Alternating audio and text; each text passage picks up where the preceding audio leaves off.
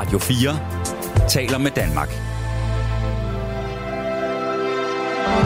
Velkommen til Notesbogen. I dag med Kasper Kolding Nielsen.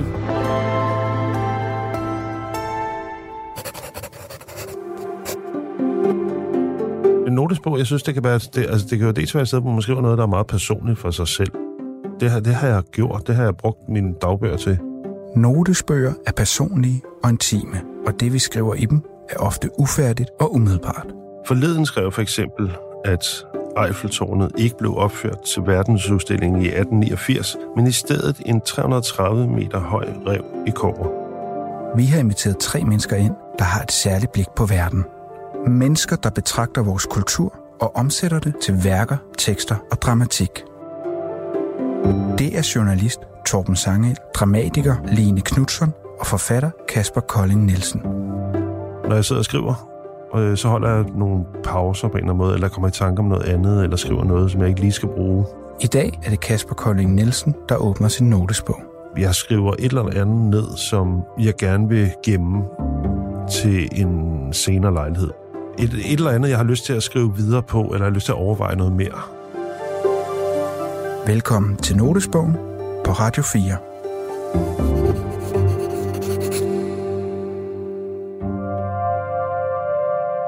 Hej, jeg hedder Kasper Kolding Nielsen.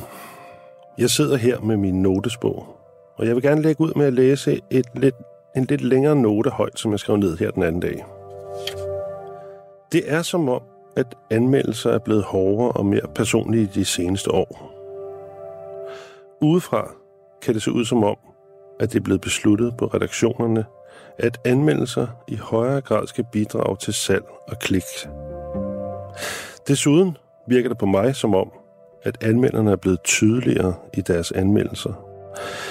Altså at anmeldelserne i stigende grad handler om anmelderne selv og deres positionering og karriere. Det har jeg skrevet, fordi jeg som forfatter kan fortælle, at det er ret forfærdeligt at blive anmeldt.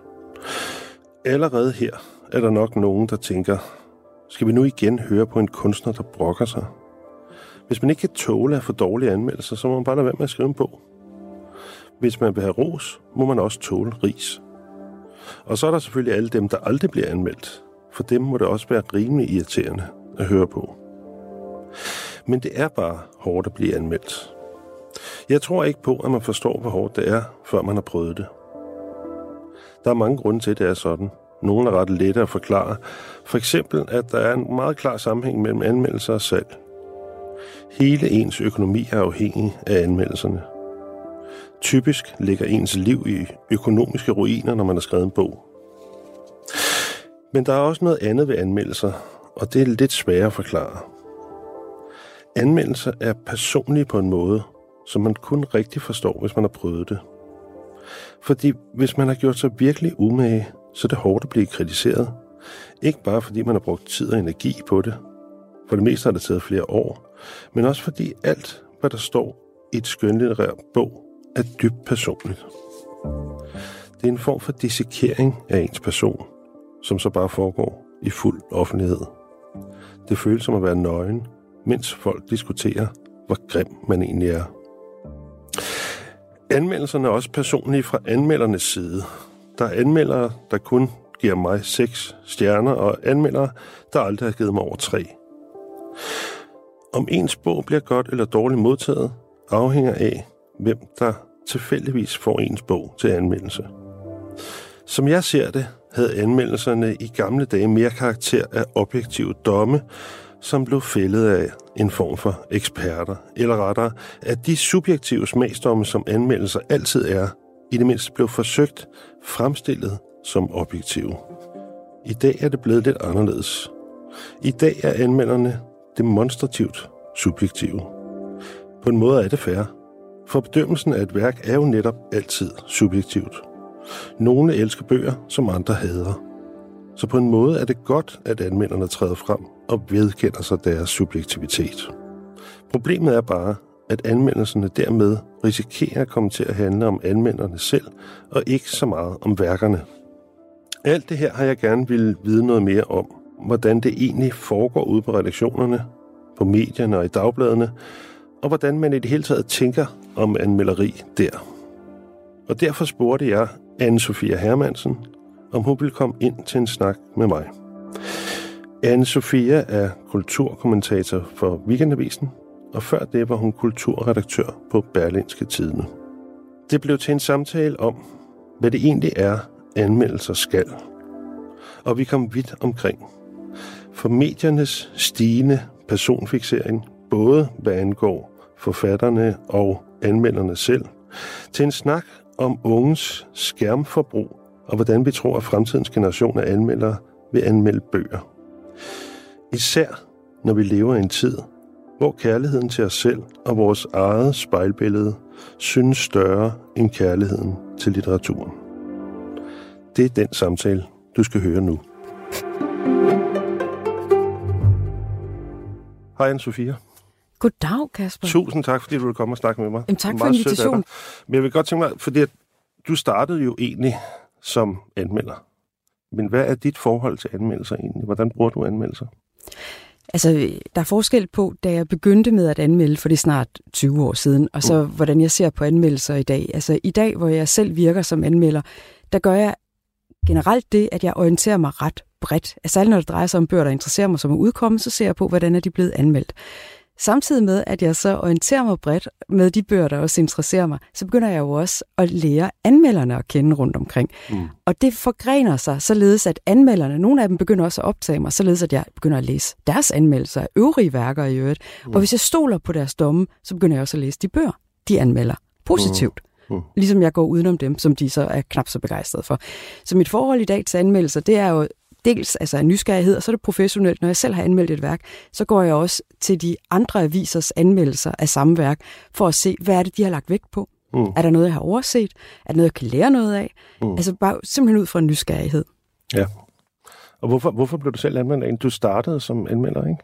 Jo, men det er jo mange år siden. Jeg er litteraturhistoriker. Jeg er magister mm. i litteraturhistorie, og da jeg begyndte som anmelder, så var det egentlig dels fordi, jeg havde jo selv, altså parallelt med mit studie, beskæftiget mig meget med anmeldelser. Det er jo også en måde professionelt at gå til litteratur på.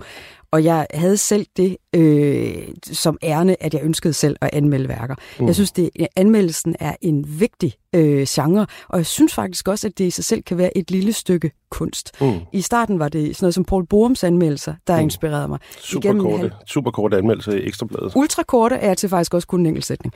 Ja. Og så øh, gennem 90'erne, så var det faktisk også Lars Bugdal. Mm. Jeg blev inspireret af den måde, han simpelthen satte Weekendavisens bogsektion i flammer. Det mm. synes jeg også var interessant.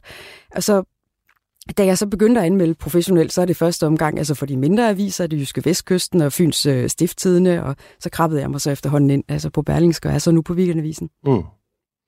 Kan du genkende, altså det jeg snakker om, det her med at anmeldelser i, i gamle, øh, det, det er muligt, jeg romantiserer de gamle dage. Ja, det tror jeg lidt, du gør. Det, det tror jeg måske er rigtigt. Men, Især når øh, jeg hører dig bruge ordet, at de tidligere var mere objektive. Det er jeg altså ikke sikker på, du nej, har Nej, nej. Det, det er jeg faktisk enig med dig i.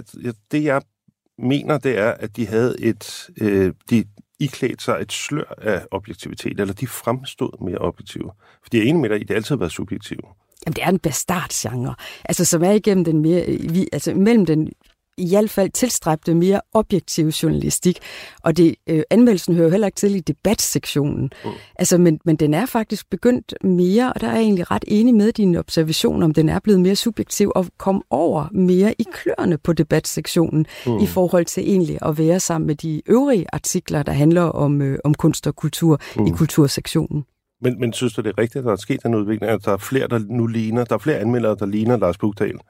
Før der var Bugdal alene, kan man sige, måske i højere grad. Og nu er der kommet flere, der mere vedkender sig deres subjektivitet, eller forsøger at træde frem med deres præferencer og måske også deres politiske holdninger, eller helt eksplicite sådan, øh, øh, hvad hedder det, ja, politiske, politiske hensyn til hvilken slags litteratur, hvilken type forfatter man gerne vil fremme?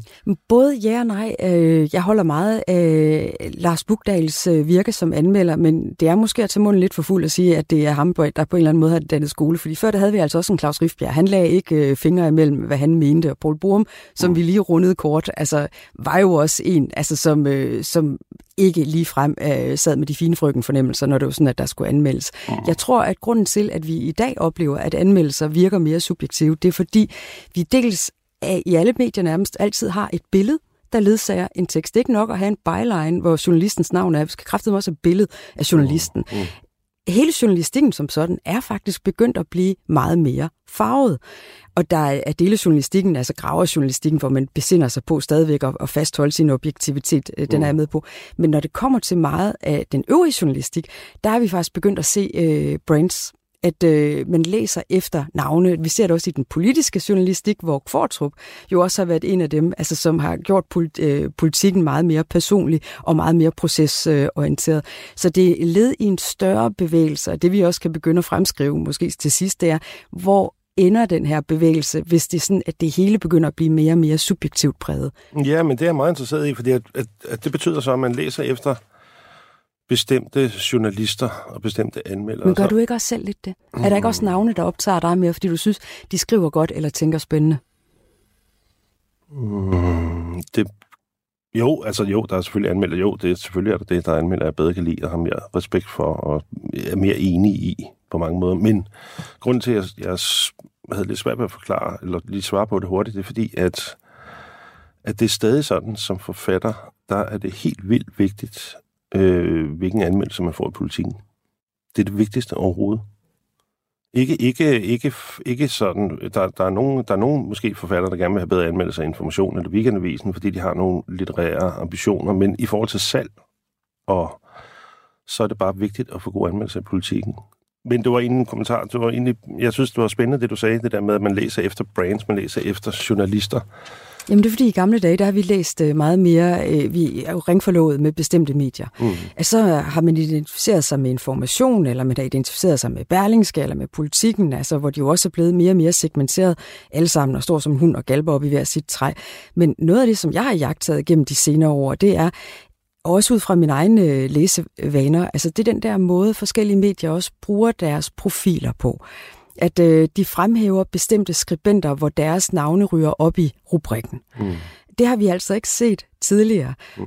Ikke i lige så høj grad, som Nej. vi ser det i dag. Altså, giv nogle eksempler. Altså, når, øh, for eksempel med Berlingske, hvor jeg selv har været i mange år, når øh, deres glimrende udlandsredaktør Birgitte Borup skriver, så ryger hendes navn op i rubrik. Birgitte Borup, kolon. Uh-huh. Når det er sådan Bent Winter, som deres øh, politiske redaktør skriver en analyse, så ryger hans navn også op i rubrikken. Det ser man sådan set også efterhånden på mange af de andre øh, aviser. Ligesom jeg jagter, at når aviserne de deler artikler eller anmeldelser på sociale medier, så skriver de også, hvem det er, der har skrevet artiklen eller kommentaren eller anmeldelsen. Og der er også folk, der går ind af den grund, fordi de synes, det er interessant altid, hvad Arne Hardis tænker fra Weekendavisen. Men, eller men, de ønsker at læse Rune Lykkebergs øh, leder fra Information. Men det synes jeg også er rigtig spændende, og på en måde virker det egentlig meget positivt, at man ikke læser så partipolitisk måske, men man læser mere bredt, at man ikke bare orienterer sig efter, hvad der står i politikken eller information eller berlinsk, men man blander kortene lidt.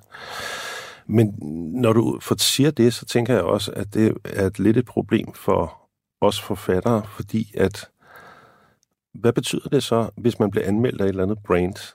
Hvad, hvad betyder det altså for ens for anmeldelserne af, af værkerne? Risikerer man så ikke, at, ja, at anmeldelserne kommer til at handle om anmeldelserne, og ikke så meget om værket?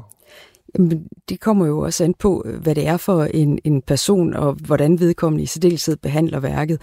Hvis det var sådan, at jeg selv øh, udkom med øh, en skønlitterær roman og bliver læst af Christian Jensen fra Politikken, chefredaktøren, som jo ofte også øh, anmelder øh, litteratur, mm. så vil jeg egentlig ikke øh, synes, det var så bekymrende, at der står Christian Jensen, kolon, og så kommer der ellers en anmeldelse af værket.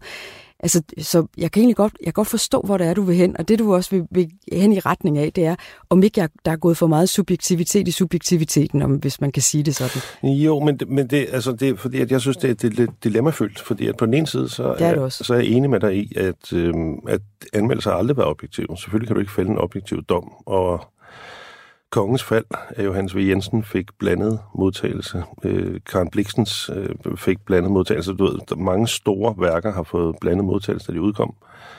Øh, problemet er bare, at hvis man i takt med, at man skriver subjektive anmeldelser, og det I ved, i stigende grad bare bliver et udsagn fra en bestemt person, som mener noget ganske bestemt, så åbner man jo også en dør op for, at det kommer til at fylde uforholdsmæssigt meget. Jeg kan godt forstå, hvor du vil hen, men jeg tror, vi er nødt til at lave en distinktion imellem ja. det, at du er en profil. Ja betyder jo ikke nødvendigvis, at du kun skriver subjektivt. Mm, nej, men der er den, er der, der, der er Der den er den fare. fare, det er vi enige om. Mm. Det kan ligge i det, at øh, man måske også kan blive forført af sit eget brand og så være tilbøjelig til at give en, en øh, analyse ud for det. Når jeg for eksempel følger en politisk øh, reporter som Brian Weikart mm. fra Ekstrabladet, så synes jeg også af til, at der kan gå meget Brian Weikart i den, når mm. han øh, skal ind og, og analysere øh, dansk politik. Og det er den, han er. Og det tror jeg da egentlig også, at der er mange politikere, der tænker, okay, nu ved vi godt, hvad vi får for en øh, behandling. Og der er jo på sæt og vis sidestillet jer som kunstnere, og så politikere, som når de kommer med et øh, udspil, så er det ikke altid, at udspillet bliver behandlet i substansen, ligesom jeg også kan forestille mig, at du er til kan opleve. Måske ikke, at du bliver læst på intentionen, eller hvad var egentlig meningen med værket, mm. men måske kan blive læst på, at du er Kasper Kolding, og det tror jeg så sådan set også, at Mette Frederiksen er til kan få sine øh, udspil læst på, at hun læst ud fra, at hun er, er Mette Frederiksen. Du lytter til Notesbogen på Radio 4. I dag er det forfatter Kasper Kolding Nielsen, der udforsker sine noter om anmeldelser sammen med kulturkommentator anne Sofia Hermansen. Jeg, jeg kan få det indtryk nogle gange, når jeg bliver anmeldt, at det er en anledning, at jeg og min bog, som jeg har knoklet på at skrive i to år, og som har ruineret mig og, og sådan noget, ikke? Øh, at det er en anledning til, at en eller anden kan positionere sig i forhold til den, og i forhold til mig som person. At jeg en eller anden kan vælge mig som en udmærket modstander, måske for sit eget projekt, sin egen karriere, men, eller måske sin egen politiske holdning, eller hvad fanden det er. Det er sjovt, du, netop du siger og grunden til, at jeg det, siger fordi det du har egentlig også fået ret mange og meget øh, positive og flotte anmeldelser. Så jeg kan bare forestille mig, at lytter, der lytter til det her, og muligvis også forfattere, som aldrig selv har oplevet at blive anmeldt, eller har fået øh, lidt af en øh, syngende lusing, de vil sidde og synes, det, det er lidt fjollet at høre på. Altså, fordi du, Men- du men har det- det virkelig prøvede fået jeg- meget ros. Jeg prøvede at afmontere det i starten ved at sige, det er rigtigt. Men det er rigtigt. Men ved du hvad, jeg kan godt sige dig. Altså, det er... Jeg har altid også fået gode anmeldelser. Og det, det gør det meget nemmere, fordi at jeg altid har sagt til mig selv, at øh, når man selvfølgelig kan alle ikke lide det, man Hvorfor laver. inviterede du egentlig ikke ind i studiet, der havde anmeldt dig hårdt? Øh, fordi at... Øh, jeg Kunne det ikke været jeg gider ikke at snakke med dem. Nej, nej, nej. Men det kunne da ellers være interessant, sådan rent nysgerrigt, at få, få lukket øh, det en lille smule op. Fordi en ting, der har undret mig også, det er, hvorfor tager forfattere aldrig til øh, genmæle? Det kan jeg godt fortælle dig, hvorfor man ikke gør det. Fordi du kan ikke vinde den kamp. Fordi du er en forsmået øh, du ved, forfatter. Allerede nu snærper vi allerede derhen, og ikke, at, at jeg er forsmået øh, jeg synes, du er det på en meget charmerende måde. Nå, forstår du, hvad jeg mener? At, øh, altså, hvis man, hvis, man, hvis man begynder at, at gå i diskussion med en anmelder, der har anmeldt ens bog dårligt, så er det bare en totalt tabersag. Men det er jeg ikke sikker på, at du har ret i. Jeg var engang med i øh, smagsdommerne på øh, DR2, og øh, vi havde øh, i den pågældende uge øh, siddet og gennemgået øh, forskellige værker, en film, en bog, en kunstudstilling osv., og hvor øh, efter øh, en del udsendelser, så havde øh, Adrian Hughes, der var vært, han så inviteret flere af kunstnerne i studiet, og det hed så Smagsdommerne giver igen. Det sad jeg og så med ret stor interesse, og øh, fordi det, de gjorde, det var at nævne, hvad er det, de mener, der er blevet øh, misforstået, Mm-hmm. overset, øh, ikke lagt nok vægt på. Hvornår mener de, at det måske er anmelderen, altså som har været for, for hård og lavet sine egne øh, dæmoner eller øh, spøgelser øh, rider afsted med vedkommende? Det var egentlig temmelig indsigtsfuldt, og jeg, så jeg er ikke sikker på den her præmis, for jeg ved godt, der er mange af jer forfattere, der tænker, vi må aldrig tage til genmæle, vi må bare gå tilbage i værkstedet og æde skuffelsen og gøre det bedre næste gang. Jeg kunne egentlig godt tænke mig, at vi også kunne ventilere det langt mere, hvad angår den gode og den dårlige, den færre og den knap så færre Mm. øh, anmeldelse. Hvis man synes, ens litteratur er væsentlig, og at man er blevet misforstået, kan jeg simpelthen ikke forstå, hvorfor man ikke kæmper en kamp for den. Jamen, altså måske har du ret, fordi der er, er så mange ting, der ændrer sig i dag, så, øh, og lige pludselig så er man sin egen redaktør på sit eget lille medie, så altså, at forholdsmæssigt har man mere magt som privatperson, hvis man har mange følgere, for eksempel på de sociale medier og sådan noget. Så det er muligt, du har ret. Altså, Ja. fordi at, at, jeg kan huske en gang, fordi at en, en, der har gjort det for nylig, det var Svend Brinkmann. Det er rigtigt. Og, øh, og min tanke var udenbart, at det var en rigtig dårlig idé, og det skulle han lade være med. Men måske han fik startet en eller anden debat, fordi at han var Svend Brinkmann, som måske i virkeligheden nuancerede billedet en lille smule. Jo, altså måske ja. lykkedes det faktisk ham. Det er fordi, du, nu tror du, præmissen er, at det er Svend Brinkmann, men Christina Nyr Glaffrey, tror jeg, hun hedder, mm. der skrev To the Modern Man sidste år. Hun fik en stjerne i Berlingske, Mm. og det, øh, efter hun havde sundet sig lidt oven på den behandling, der skrev hun en længere opdatering. Ja. Og øh, Har du læst bogen? ja, det har jeg. Den var vildt god. Jeg kunne faktisk godt lide den. Jeg var, synes, den var helt vildt god. Men øh, hun var jo ikke en Svend Brinkmann, og havde ikke et navn i den store. Nej. brede offentlighed, men hun brugte faktisk sine sociale medier til at redegøre for, hvor hun mente, anmelderen gik galt i byen. Mm. Jeg tror, vi er ved at se nogle ting, der er i gang med at ændre sig. Mm. Mm. Det kræver altså også noget mod fra jeres side. Ja, men det kan godt være. Du lytter til Notesbogen på Radio 4. Må jeg, må jeg spørge dig om en anden ting? Mm. Er, du, er du nogensinde selv blevet anmeldt? Jeg synes faktisk, at jeg bliver anmeldt hver eneste uge, eftersom jeg skriver kommentarer hver uge. Der kommer et kommentarspor lige i halen på det, hvor jeg får læst og påskrevet, og det har jeg fået 15 år. Mm. Det er ikke det samme at komme med en kommentar. Den er helt med på end øh, at lave et værk. Jeg er i gang med en bog, og øh, jeg tænker jævnligt over, hvordan den bliver modtaget. Mm. Men jeg tror, at jeg vil prøve historisk at læne mig op af det, Umberto Eco engang sagde, at når du har skrevet en bog og givet den til verden, så er den ikke længere din. Jeg tror, jeg vil øh, læne mig op af det, som øh, Leonor Christine Skov gør. Hun læser aldrig anmeldelser. Men, men det, det bringer mig til min næste note, og det er, at jeg har skrevet her, det er vigtigere, hvem der har skrevet bogen, end bogen selv.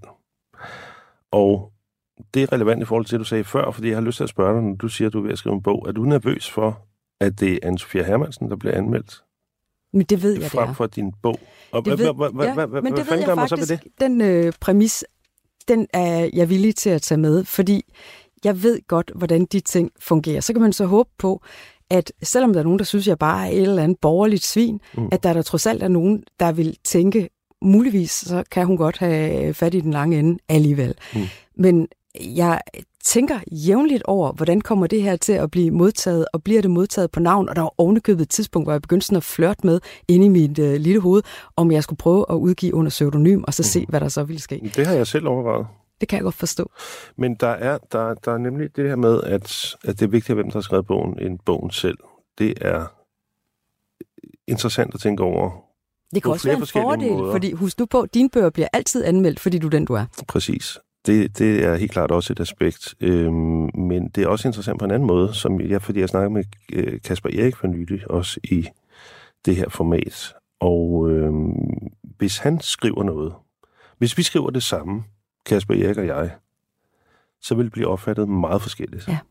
Fordi at vi repræsenterer, vi er faktisk ikke særlig uenige, om mange, vi, er- vi er faktisk meget enige om mange ting, men vi bliver oplevet som to så forskellige afsendere, Det er også... så at hvis øh, jeg har skrevet en del af en seneste bog, jeg har skrevet, der hedder Fordommens bog, og der skriver jeg sådan om de almindelige fordomme, der optræder af forskellige grupper af mennesker, typisk i film, men også på, i bøger rigtig meget.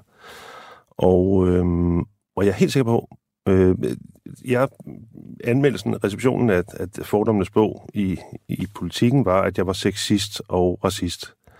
Jeg er helt sikker på, at hvis Kasper ikke havde skrevet det, var det blevet modtaget, var det blevet opfattet helt anderledes. Mm. Og jeg holder meget af Kasper Ikke. Det, der er ikke nogen kritik eller noget. Han har det ikke nemmere end mig, eller der er ikke noget. Det er bare, det, det er forskelligt, og det betyder mere i dag, er mit indtryk. Ja, Hvem men det syn skal man faktisk huske på øh, og øh, have blik for som anmelder, at man skal være meget åben over for øh, alle sine egne øh, bias, eller hvad det hedder. Og når jeg modtager en bog, for nylig der havde jeg en bog af Katinka Bjergård til øh, Mm. anmeldelse. Jeg holder meget af hendes øh, musik. Jeg sad og kiggede på coveret, som jeg tror faktisk er det grimmeste, jeg nogensinde, øh, måske, det jeg ved ikke, og muligvis nogensinde har set. Altså, og sad og kiggede på billedet og tænkte, shit mand, er det her en bog for mig? Er den rigtig anmelder til det her, eller burde det i virkeligheden være en anden? Og kan jeg forstå hendes livsverden, når hun er så meget yngre end mig, osv. osv., osv. Jeg var øh, fuldstændig betaget af den, og jeg anmeldte den også meget positivt, men for inden huskede jeg mig selv på, hold dig alene til skriften. Hold dig ikke til øh, coveret, selvom det faktisk også øh, har mere skulle have sagt, end man skulle tro. Selvom jeg ved godt, det lyder meget overfladisk, men det inviterer sgu altså masser af læsere ind, hvis man har også øh, et omslag, der ser en lille smule øh, lækkert ud. Altså, men, men jeg holdt mig det enormt meget for øje. Læs det for det, det er, ikke for den, hun er. Og det er jo et opdrag, enhver øh, anmelder burde øh, huske sig selv på at stå på en lille post-it note på øh, computerskærmen. Men, men er det det, fordi at, at på en måde, altså Glenn Beck kunne ikke have skrevet sin bog uden at være, uden at han har haft en fortid som homoseksuel for Horsens, og med de problemer, han har haft. Altså, det ville jo ikke være muligt at skrive den bog. Den bog er så meget en effekt af, Jamen, det er den noget andet. afsenderposition, han Det er jo har. det er noget, og det er som noget om, andet, du går ind på nu, Kasper Grøn, fordi på det Mm. tidspunkt, Glenn Beck han udgiver sin bog, har han før det udgivet Farsskibet. Han er ikke blevet Mm. Glenn Beck endnu. Mm. Den bog, jeg anerkender ikke længere jeres autoritet, bliver Mm. faktisk læst som værk af en mand, man ikke har særlig meget på. Man kender Mm. ham ikke. Mm. Man kender ikke hans politiske holdninger. Man ved ikke, hvor han står hen i forhold til debatten om LGBTQ og om der er 72 køn eller to køn. Man aner faktisk ikke præcis, hvor han er henne, men man kan godt regne ud, at som en øh, ung homoseksuel, altså der er også øh, skælder lidt ud både på Horsens og, og på det venstre intellektuelle miljø i København, så har man sådan lidt en idé om, at okay, der er, alt- jeg læser ham som fritænker.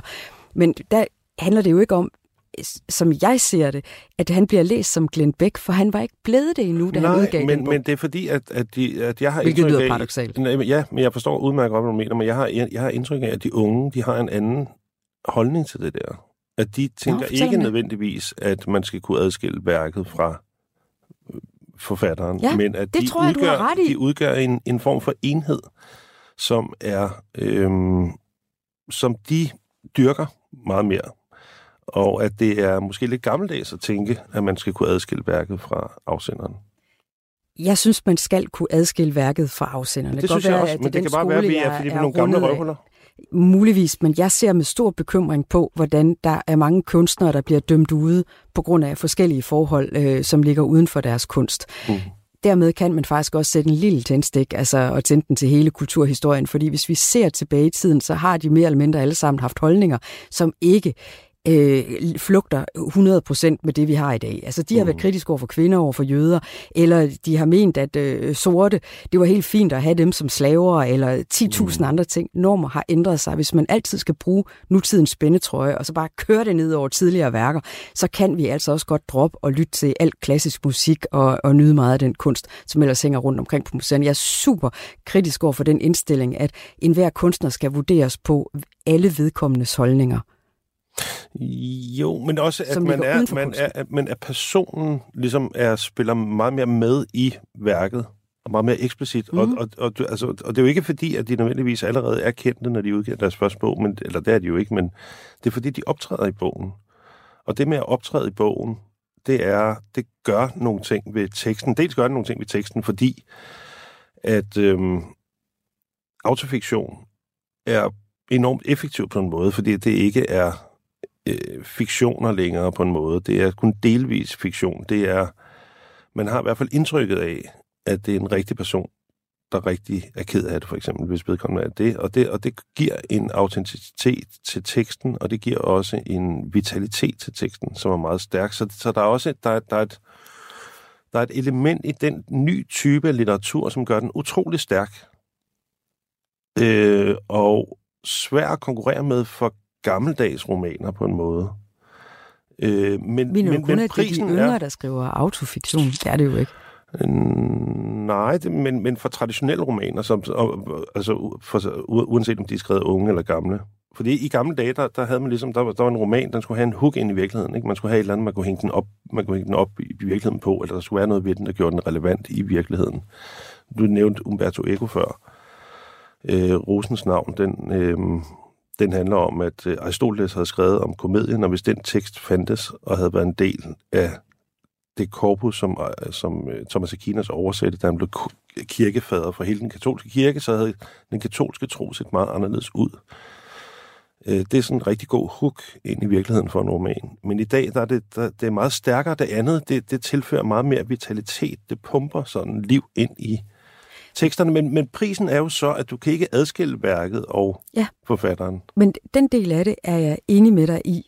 Og det synes jeg også er noget andet, for hvis du selv er værket, altså hvis man skriver om sig selv, altså så, øh, som Leonor Christine Skov jo for eksempel har gjort i Den, der lever stille, så kan jeg godt forstå, at hun også kan opleve anmeldelser af det værk som anmeldelser af sig selv, fordi hun er værket. Det er én ting. En anden ting, det er altså, hvis øh, jeg for eksempel øh, debuterer med en øh, øh, digtsamling, det gør jeg ikke, men hvis det var sådan, jeg havde talentet og debuterede med en digtsamling, som også er lidt fantasy-præget og ikke handler en pind om mig, så ville jeg synes, det var meget underligt, at min person skulle drages ind i det. Og det er der, hvor jeg synes, vi skal være opmærksomme, mm. altså på os at vurdere værket på dets egne præmisser. Og hvis dets egen præmis er, at det er autofiktivt, mm. så er det jo også, at man går ind og anmelder dele af den persons virke mm. eller handlinger, øh, og derudover så også det rent øh, sproglige selvfølgelig. Du lytter til Notesbogen på Radio 4. I dag er det forfatter Kasper Kolding Nielsen, der udforsker sine noter om anmeldelser sammen med kulturkommentator anne Sofia Hermansen. Lidt tidligere, da vi snakkede her, så sagde du, at du måske gerne vil snakke om, hvordan det kan ende, det der med, at, at anmeldere og journalister generelt bliver brands, som producerer subjektive udsagn, og ikke så meget objektive udsagn om, om verden, eller objektive analyser, eller nogen, i hvert fald nogle analyser, som skulle forestille at være objektive på en eller anden måde. Hvad, hvad, hvordan ser du så, hvordan tror du, det vil udvikle sig?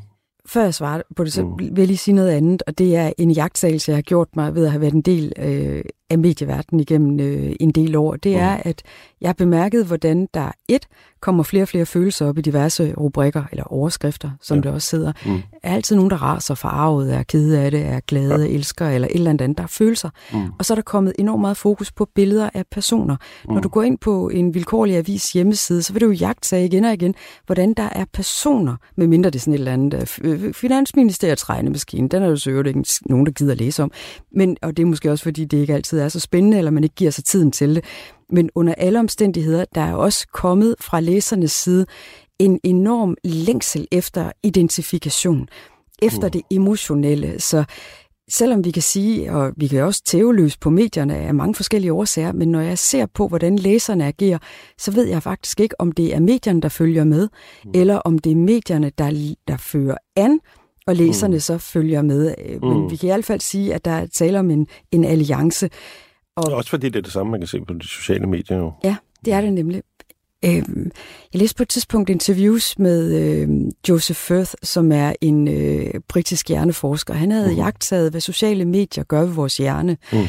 Og øh, han gør så blandt andet denne jagttagelse, at øh, han kan se, hvordan sociale medier gør os mere og mere selvoptaget. At mm. øh, jo mere man er på sociale medier, jeg vil lige minde om, at unges medieforbrug er i omegnen af fem timer dagligt, mm. desto øh, villigere er man til hele tiden at bruge jeg, jeg, jeg i mm. sætninger. Man bliver simpelthen større, mere og mere narcissistisk. Og, og den der sådan pompøse jeg-følelse, det er måske et af, en af de ting, hvor samtid lider allermest under på, på mm. grufuld vis, mm. at der er måske tale om en eller anden form for kollektiv øh, narcissisme, at alting skal spejle os, ellers er det ikke relevant. Mm. Så de øh, artikler, vi vil læse, det må ikke handle om øh, fem tiltag fra EU, fordi det er for abstrakt, og det er sammen med Finansministeriets regnemaskine, som vi lige gør grin med. Nej, det skal handle om en person. Når det drejer sig om klima, det skal handle om Dan Jørgensen. Mm. Når, det, øh, når det handler om store bededag, så skal vi se et billede af Mette Frederiksen. Eller så skal vi se en, der er sur, som har fået stjålet sin øh, store bededag. Mm. Eller så skal vi selvfølgelig også se en hvide. Altså, det, det kan man sgu også godt forstå, hvad er. Men hvad gør det? Hvad gør det ved uh, hele debatten, både om litteratur og om politik? Det giver debatten, og når den bliver mere og mere emotionel, nu må mm. jeg bruge sådan et begreb fra uh, Paul Virilio, mm. som er en fransk uh, poststrukturalist, han sagde i 90'erne, at vi er efterhånden ophørt med at leve i et demokrati og begynder at bevæge os over i et dromokrati. Dromos, uh, det betyder hastighed, ligesom mm. demokrati, folkestyre, så dromokrati, øh, hastighedsvælde. Okay. Og når det er sådan, at vi bevæger os over i et hastighedsvælde, så begynder følelserne at tage over. Aversionerne tager over for argumenterne. Når ting går hurtigere, så holder vi op med at tænke dybt. Hvordan? Det har vi jo ikke tid til. Så føler vi i stedet stærkt. Så skrider hierarkierne mellem væsentligt og uvæsentligt. Og det er derfor, vi også begynder at se på de fleste aviser, at øh, der kan ligge en nyhed om EU det ene sted, som har super betydning for millioner af mennesker. Og så ligger der lige sådan en lille fli af en historie, der handler om Jon Steffensen, og man har betalt skat af de der 20.000, som Avenue T, de gav ham til at betale sin husleje. Og hvor man kan sige, det er altså lidt en petit sag, men der er et billede af Jon Steffensen, og så er der også noget med, at han ikke har betalt skat. Det er der virkelig mange i Danmark, der ikke kan lide. Så der står læserne som stålfjeder og læser den artikel, og så kan den der øh, anden artikel, altså som kan handle men, om men, noget hvad, mere principielt EU-stof, ligger døen stillet. Men, men i det, der du implicerer en, en kritik af, at vi så ikke diskuterer det, der i virkeligheden er vigtigt det er både, altså, jeg synes også, at moralske og eksistentielle debatter er væsentlige værdidebatterne. Jeg elsker dem selv. Mm. Men jeg men det er af. kan ære til, det er der virkelig, men jeg kan ære til blive en lille smule bekymret for, om vi også mister de store linjer. Mm. Øh, og når jeg bare jagter sådan selvkritisk mine egne vaner, så lægger jeg også mærke til, hvor relativt uinteresseret jeg er i øh, udlandsstof og hvor super interesseret jeg kan være i kulturstof. Helt mm. ned i, øh, i detaljen. Det er selvfølgelig også, fordi jeg er nørd, og det er også det, jeg lever af, det er at kommentere de her ting. Men hvis vi skal spænde op i det større perspektiv, så kan vi måske altså, øh, korte det ned til en, en hård sætning i retning af, at vi begynder at blive mere og mere mindre og mindre interesseret i substansen, i de komplicerede anlægner, mm. blive mere og mere firkantet, blive mere og mere emotionelle i vores domme. Vi hader noget, vi elsker noget. At det, det bliver sådan et res, som kan ja, ja, ja, jeg har en, betyde, jeg har en kommentar at alle nuancerne går tabt. Ja, det er, det er, jeg, er enig, det er jeg fuldstændig enig med dig i. Øhm, og det, jeg tror, du har fuldstændig ret i den analyse. Men der er en anden ting, jeg har lagt mærke til, og det er, at dem, der skriver grimt på Facebook, det er sådan nogle på vores alder. De unge skriver ikke grimt på Facebook. Mine børn, de skriver ikke grimme ting på Facebook. Og det gør deres venner heller ikke. Øh, måske er Nej, det også... de er slet ikke på Facebook. Det er blandt Nej, andet men det er, de, det, er de, det er de alligevel. Men jo, det er de. Øh, Og de er også på Instagram. De er selvfølgelig også på nogle andre medier mere. Men det er som om, måske har de fattet, at, at det faktisk er virkeligt, når man skriver et eller andet. Jeg sad og kiggede tilbage på min Facebook-profil. Jeg skriver slet ikke noget på Facebook mere. Heller ikke, ja. Og jeg, fordi at jeg overgår det ikke, jeg bliver, jeg bliver så dårlig humør og sådan noget. Men så sad jeg og kiggede ned på, hvad jeg har skrevet igennem tiderne. Og jeg har skrevet ting, som, hvor jeg tænker, det dog helt ufatteligt, jeg kunne finde på at skrive det der. Ja, samme ja. Fordi at det er bare... Hvad for eksempel? Hvad er du stødt på? kan engang, øh, øh, kan du komme i ja, tanke ja, det om kan jeg godt. Der var sådan en, øh, der var hængt sådan en galge op på Kultorvet i forbindelse med 3F holdt en eller anden demonstration, og så skrev jeg, de, øh, de, de hænger tre polakker i dag kl. 15. Og så var der en, der skrev, det, det synes hun ikke, man skulle gøre grin med på den måde. Og så skrev jeg, "Men det synes jeg. Ville du have skrevet det samme i dag? Nej, det aldrig, du jo så aldrig. netop ikke. Aldrig. Altså, det var lige præcis et eksempel på noget, hvor, hvor jeg tænkte, Hvad har ændret sig inde i dig? Jamen det er, at jeg tror ikke, jeg forstod... Øh, jeg, jeg tror ikke, jeg forstod dengang, hvad det var for et medie, jeg mm. brugte egentlig. Altså, jeg, jeg tror ikke, jeg forstod, at, at det gør indtryk på folk, når man skriver noget. Og, og, og den, altså, måden, jeg forstod det på, var i virkeligheden, at jeg skulle igennem en proces, hvor at folk skrev noget om mig, som jeg blev meget ked af, eller stresset over. Sådan fyldte en hel dag for mig, hvis nogen havde skrevet at et eller andet. Ja, at jeg var i en diskussion og sådan noget. Og, øh, og det fik mig til, tror jeg, at forstå, at, øh, at det, jeg selv havde skrevet, selvfølgelig har påvirket nogen øh, på Kunne en eller anden du- måde. Og, og derfor, så, derfor så holder jeg mig helt ude af det i dag. Kunne du have Og hvis jeg er der, så er jeg meget antagelse- mere høf- høflig, end jeg var dengang. Kunne du have haft den antagelse, at der var flere, der forstod, hvad du mente, og kunne se, hvem du var?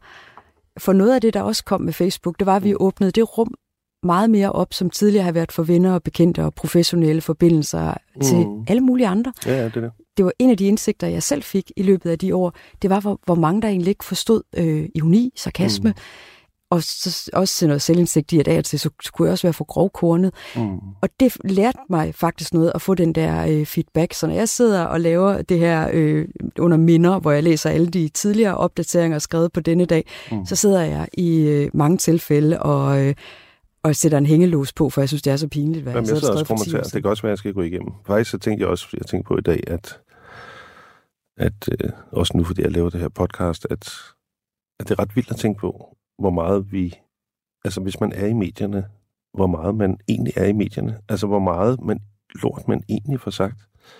Altså kan, kan vide bare i løbet af den her samtale, om en af os to har kommet til at sige noget, som man om 10 år kan tage ud af en sammenhæng og sige, det var dog helt Givetvis, sindssygt. og det er vi nærmest nødt til at bruge som en form for præmis. Jeg synes, øh, den Men har der du tænkt på det? overvågning, ja, jeg, jeg, jeg er selv ret bekymret for, hvordan en arkeolog på hævntogt øh, til enhver tid kan grave et eller andet frem. Ja. Jeg har jo selv også øh, skrevet temmelig meget og bidraget også til mange radioprogrammer og tv-programmer.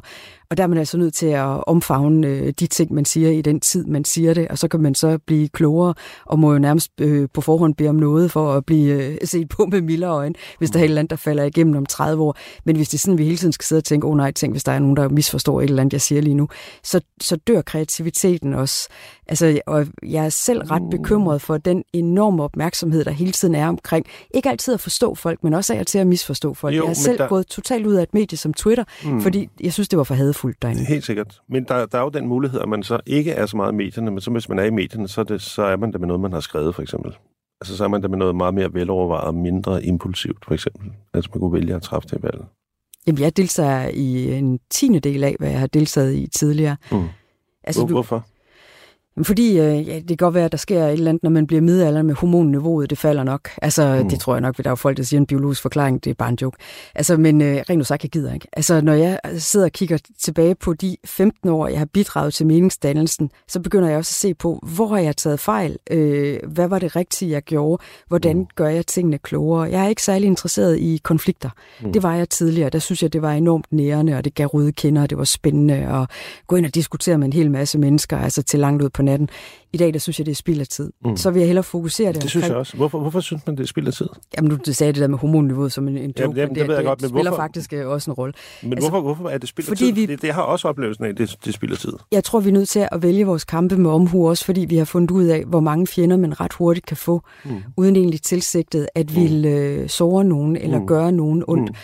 At øh, vi bliver mere opmærksomme på også, hvordan vi virker på andre mennesker. Altså, jeg har jævnligt fået den feedback, at jeg kan virke både øh, meget øh, intimiderende, brutal eller arrogant. Mm. Det bliver jeg da ked af at høre, for det har Mm. ikke været min mening. Det vil jeg gerne øh, blive klogere på at arbejde med og gøre øh, anderledes så, fordi Mm. hvis jeg endelig i, i nogle tilfælde er øh, bevidst arrogant, så er det fandme også, fordi jeg mener det. Mm. Og så står jeg også ved det. Men i alle de andre tilfælde, jeg synes, det er overflødig konflikt. Men jeg synes, vi er i en samtid, der er ekstremt konfliktramt, og jeg tror, det handler netop meget om gearingen, accelerationen, følelsernes indtog, og så altså også en stor grad af kollektiv narcissisme, at vi kan godt lide alting, det bare handler om os selv. Du lytter til Notesbogen på Radio 4. Mit næste spørgsmål til dig, det er så, har du mere tiltro til øh, den Jeg næste... vidste, det ville ændre sig, at næste du ville begynde at stille spørgsmål på et tidspunkt. Nej, men jeg er også nysgerrig, for jeg ved, hvor, hvor er skarpt og hvor øh, selvstændigt og originalt du tænker. Tak. Hvordan tror du, den næste generation af anmeldere, de vil anmelde værker? Altså, øh, tror du også, tror du, de vil være venlige og for, forsøge at forstå mere, eller hvordan ser du på det? Jeg tror, blogger kommer til at spille en større rolle. Ja. Jeg tror, at lidt i forlængelse af det, du sagde, øh, jeg har ikke tænkt på det på den måde, men, men det er rigtigt. Hvad du siger, synes jeg, at, øh, at man på de forskellige aviser har forskellige journalister, som man du ved, promovere sig med. Og, øh, og de, de skifter også, de begynder at skifte lidt ligesom fodboldspillere skifter klub. Altså så skifter de over til den anden, og så kan de ligesom promovere sig med dem. Og i sidste instans, så har man jo slet ikke brug for de der traditionelle medier. Altså fordi at, at de der talerør der, de findes jo bare som muligheder alle mulige steder. Så hvis man bliver tilstrækkeligt stor, og det jeg synes jeg, man kan se det i USA, nogle af dem, der har de største podcasts, det er jo bare nogen, der har startet en YouTube-kanal eller sådan noget, og så er det blevet til noget. Og så er det i nogle tilfælde blevet til deres helt eget medie. Og der findes jo blogger i dag og YouTubere i Danmark, som øh, har mange flere læsere end øh, politikken har. Ja. Og øh, helt alene. Jamen, jeg kan se, hvad jeg har at læse også øh, på LinkedIn, i forhold til, hvad der er læser til øh, Weekendavisens øh, Mm. øh, netside. Mm. Og, og den, men omkring det der med den, den yngre generation af anmeldere, jeg synes ikke helt, du svarede på det. Nej, Altså, øh, undskyld. Tror du, øh, dem, der øh, kommer ud øh, nu og begynder at anmelde, som er slutningen af 20'erne, begyndelsen af 30'erne, tror du, de vil tilgå for eksempel dine værker anderledes end øh, min generation af anmeldere? Ja, helt sikkert. Altså, jeg bliver betragtet som en, en midaldrende hvid, øh, reaktionær mand. Og, øh, og derfor så er der nogen, der vil have meget svært ved at kunne lide mine bøger. Det vil være, det vil være et problem, lidt lille problem for dem, hvis Og de godt kunne lide mig. Det vil være lettere. Øhm, at øhm, den hårdhed, hvormed at de kan udtale sig om mig, eller min bog, tænker jeg, at det vil de ikke gøre mod andre. Det, det kræver, at de, de skal have følelsen af, at de sparker opad, når de gør det. Fordi at, at man vil aldrig sparke så hårdt nedad. Det, det er den måde, jeg oplever det på. Men det giver mening, øh, men vi talte lige om, at de var, du synes, at den yngre generation var langt sødere, når de talte til hinanden på sociale medier. Ja, men det er heller ikke de helt Det er de så holdt Det op her- med, når de går i etablerede Nej, medier. men ja, mm, men det er et åbent spørgsmål egentlig, men da jeg snakker om de yngre, der snakker jeg faktisk om dem, der er på min søn og min datters alder, som er henholdsvis 21 og 18. At de er anderledes, synes jeg. Og, og dem, der er unge i mediemæssig sammenhæng, de er jo i 30'erne. De er jo i midten af 30'erne, de er gået på universiteter og muligt, så de er jo også gamle i mediemæssig forstand allerede. Og har måske i hvert fald ikke haft de der erfaringer med de sociale medier som børn, nødvendigvis. Så mm, Ja, jeg, jeg håber faktisk på, at øh, jeg håber på, at der kommer nogle restriktioner omkring medier, eller, eller I vil i hvert fald blive klogere til at bruge medier fremad. Altså, der, jeg synes, der er mange underlige ting i dag. For eksempel, Jeg kan huske, at min søn skulle have en, øh, en mobiltelefon. Jeg tror, han gik i anden klasse eller sådan noget. Han skulle have en mobiltelefon, fordi de skulle bruge det i undervisningen. Og øh, deromkring, lige inden der, har der været en diskussion af, om der måtte stå pornoblad i børnehøjde i kioskerne. Og det tror jeg faktisk blev lovligt. Det er 15 år siden eller sådan noget. Men når man giver børn en mobiltelefon, en smartphone i dag, så kaster man dem jo ud i et hav af porno og alt muligt lort. Og det accepterer vi bare, fordi tror jeg, at vi har følelsen af, at vi ikke kan gøre noget ved det alligevel.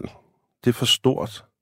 Og øh, der håber jeg måske, at man begynder, om ikke, om ikke at lovgive på området, så at vi bliver klogere på en eller anden måde, eller der sker en anden... Altså, jeg tror ikke længere, det er progressivt bare at lade stå til. Jeg tror, det er meget mere progressivt at tænke over, hvordan man kan stramme op og forbyde nogle ting. Øhm, det er ikke godt bare at give los nødvendigvis i det samfund, vi har i dag, fordi der er alt for meget, der er alt for mange muligheder for, at alt muligt shit kan ske. Og Jeg tror, hvis man skal gøre for børn en kæmpe tjeneste, så skal man lade være med at tilbyde dem uhemmet skærmforbrug. ja, men de skal jo have det. De skal jo, Hvorfor? fordi de bor det i skolen. Ja, men det er da også et kæmpe problem. Det er jo det der, man burde sætte ind. Mm. Altså de der skoler, der øh, praler af, at øh, de er øh, fuldstændig digitale og så videre, altså det er en, en skole, som man absolut ikke skal placere sit barn i. Mm. Altså alle undersøgelser peger jo også på, at man lærer bedre, når man læser en fysisk bog, men øh, husker bedre, når man noterer fra øh, pen til papir, mm. og ikke på en, en skærm. Og det det er der jo lavet talrige undersøgelser øh, af, og Mathias Tesfaye er heldigvis også i gang med et opgør, altså med den der øh, skærmfluenza, mm. som har været øh, på de danske skoler. Altså hvor mange, altså du oplever det jo også selv som forfatter, at der bliver også indkøbt færre klassesæt, fordi flere bøger. Mm. Der læser man kun et lille kapitel øh, her og der, og så kan I jo så få nogle penge for Copydan. Det er også rigtig godt. Men hvad med det fulde værk? Det er jo også en anden oplevelse, og det synes jeg også er væsentligt, når det også drejer sig om anmeldelser, og når det drejer sig om litteratur. For mm. grunden til, at vi går op, så meget op i anmeldelsen, det er også fordi, vi elsker litteratur. Mm. Vi synes, det er vigtigt, at man læser. Læser de unge særlig meget i dag? Det er der altså ikke rigtig undersøgelser, der peger i retning af. Tværtimod, de læser færre og færre sammenhængende værker. Det betyder enormt meget for deres tilegnelse af viden og omverdens forståelse af empati, øh, udvikling og dannelse osv. Men det er da virkelig noget, der burde øh, få en alarmklokke til at ringe, når det så er, kommer med det her lidt polemiske spørgsmål, hvordan de fremtidige generationer vil anmelde øh, bøger. Men hvis ikke de forstår at værdsætte, hvor væsentlig litteratur er, hvorfor så anmelde det til læsere, som måske heller ikke værdsætter det? Det burde da få det til at løbe koldt ned ad ryggen på dig også. Det gør det i hvert fald på mig. Du lytter til Notesbogen på Radio 4. I dag er det forfatter Kasper Kolding Nielsen, der åbner sin notesbog.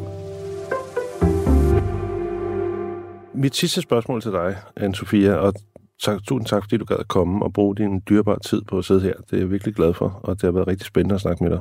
Men, øh, men hvad mener du, anmeldelserne skal i dag? Og jeg har tænkt på en ting i den anledning, og det er, at øh, hvis du for eksempel læser anmeldelser af koncerter, det har jeg nogle gange undret mig over. Fordi de, er jo, de, de, de er der jo ikke mere. Du kan ikke ind og se dem igen. Altså, der, jeg har læst mange anmeldelser af koncerter, som er, det er overstået. Du kan ikke komme ind og se dem igen. Hvorfor laver man de anmeldelser?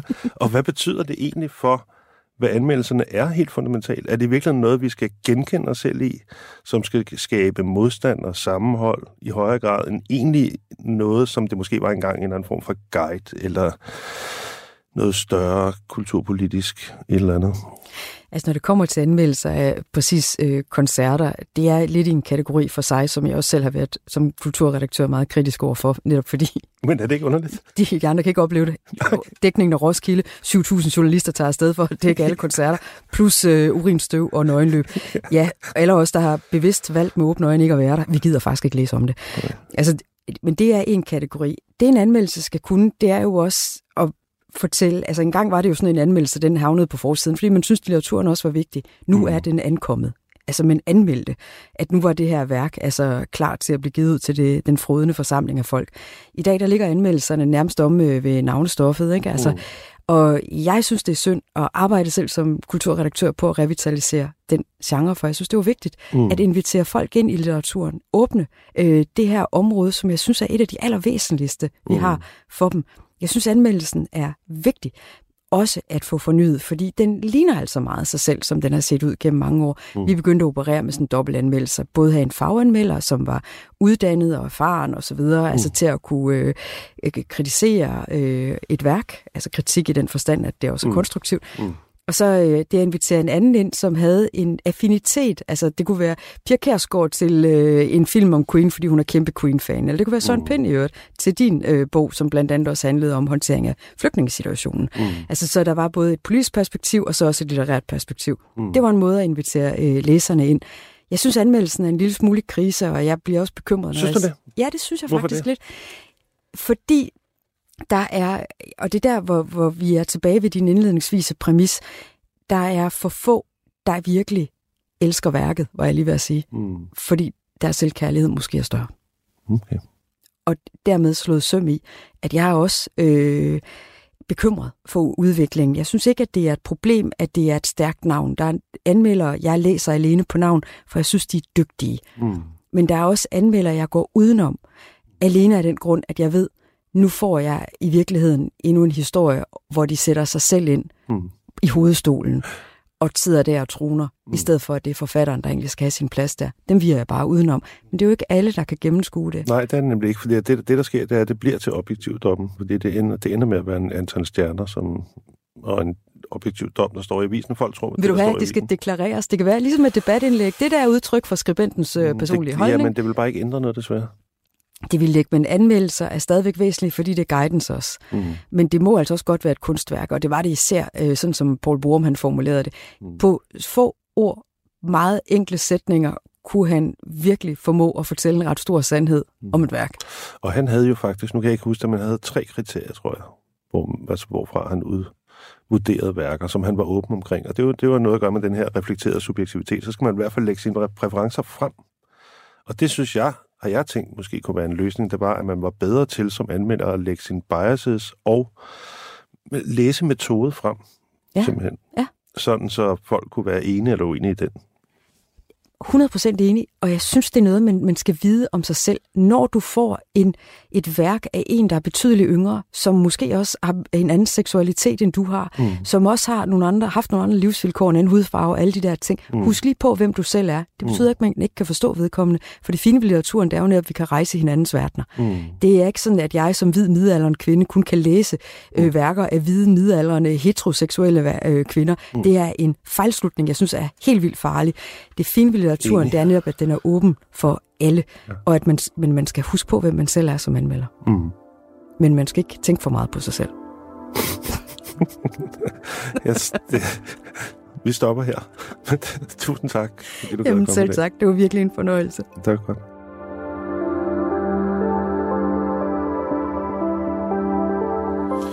Det her var min samtale med Anne-Sophia Hermansen om anmelderi.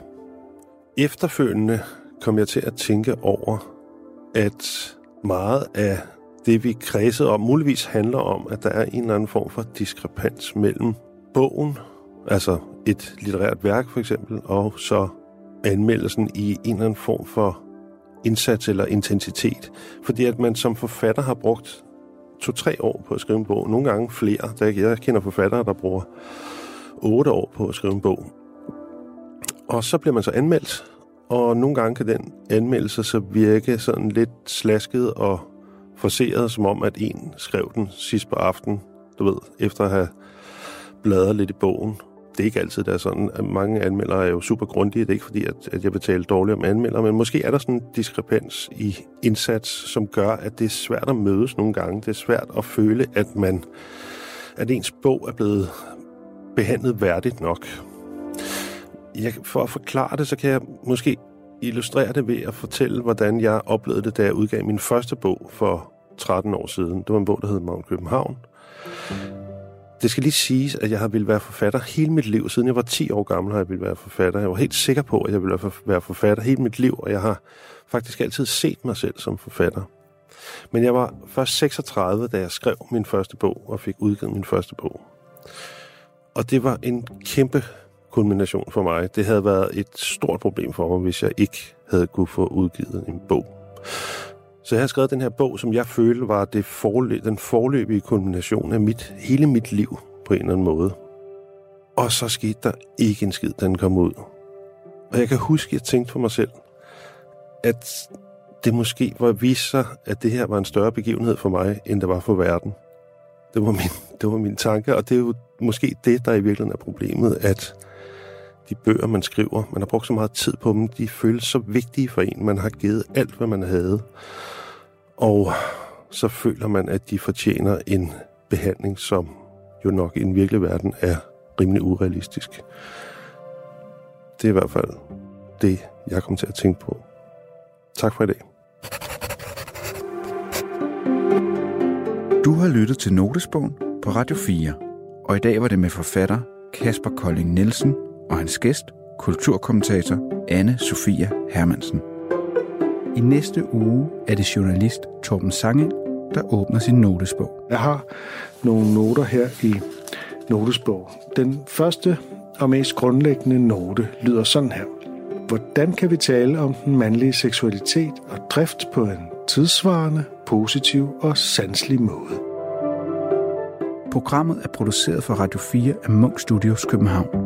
Producer er Anne Lundær Christensen. Redaktør er Rune Born Svarts og Michelle Mølgaard Andersen. Musik var af Emil Johansen, og mit navn er Lauke Hendriksen. Tak fordi du lyttede med.